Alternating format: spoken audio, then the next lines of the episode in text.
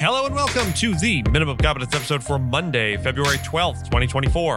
I'm your host for today, Andrew Leahy, a tax and technology attorney from New Jersey. On today's episode, we have legal battles in corporate boards, Elon Musk's SEC testimony, law firm's profit rebound, and Dan Webb's no labels political initiative.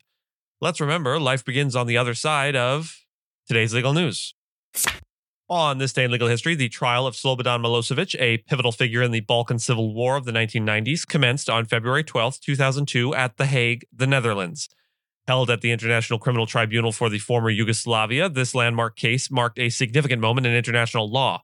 Milosevic, who once held the presidency of Yugoslavia, faced charges that were both grave and far reaching. Indicted on 66 counts, the charges against him included war crimes, genocide, and crimes against humanity, reflecting the severe impact of the conflicts that tore through the Balkans.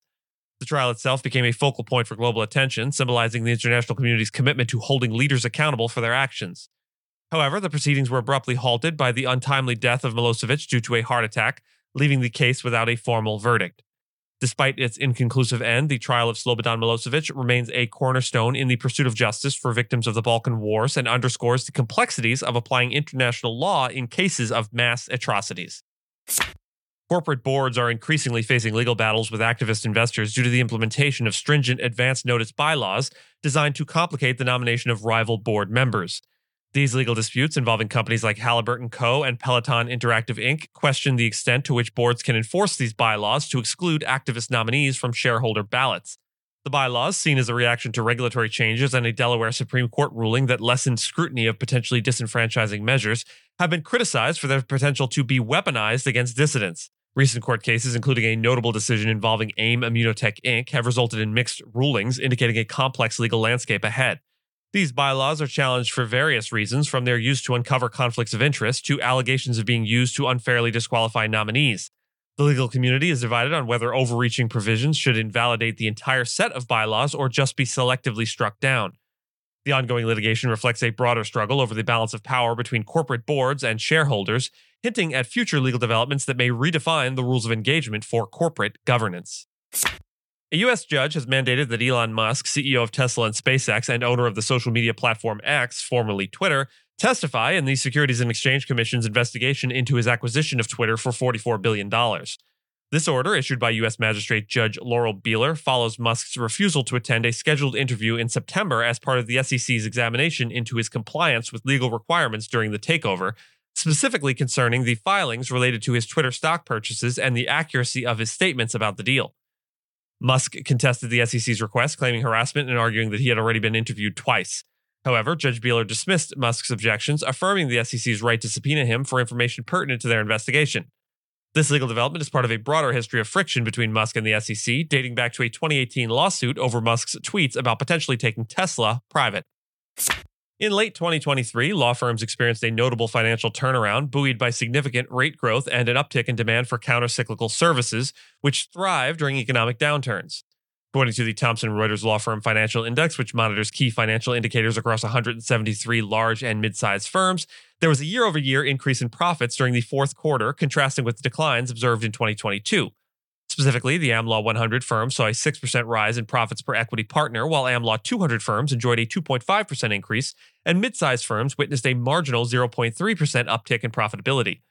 This recovery, however, did not reach the double digit profit growth rates of 2020 and 2021, marking a period of recalibration for the industry. Law firms demonstrated resilience by aggressively adjusting their rates and managing expenses, particularly those related to associate compensation. The overall demand for law firm services rose nearly 2%, driven by strong performance in litigation and bankruptcy sectors, which saw increases of 3% and over 6%, respectively. Labor and employment demand also went up by nearly 3%. However, lawyer productivity is on a downward trend, with average billing hours per month dropping to 115 in the fourth quarter of 2023, the lowest since at least 2005. This decline is attributed to the impact of technology and the use of alternative fee arrangements, which decouple hours worked from firm profitability. The industry faces challenges in boosting productivity amid stable demand and headcount, setting the stage for a volatile 2024 with continued staffing and technological risks. Dan Webb, a prominent lawyer from Winston and Strawn, who's defended Fox News and Boeing Co., is actively supporting the centrist political group No Labels in its effort to launch a third party, quote, unity ticket that combines a Republican and a Democrat for the 2024 election. This initiative is driven by a desire to offer Americans an alternative to Joe Biden and Donald Trump, amidst criticism that it could inadvertently benefit Trump. Webb, who identifies as a moderate Republican and has a long history of involvement in politics, including serving as U.S. Attorney for Illinois' Northern District, appointed by Ronald Reagan, is volunteering for No Labels. He has participated in strategy discussions and is helping to vet candidates for a potential nominating convention.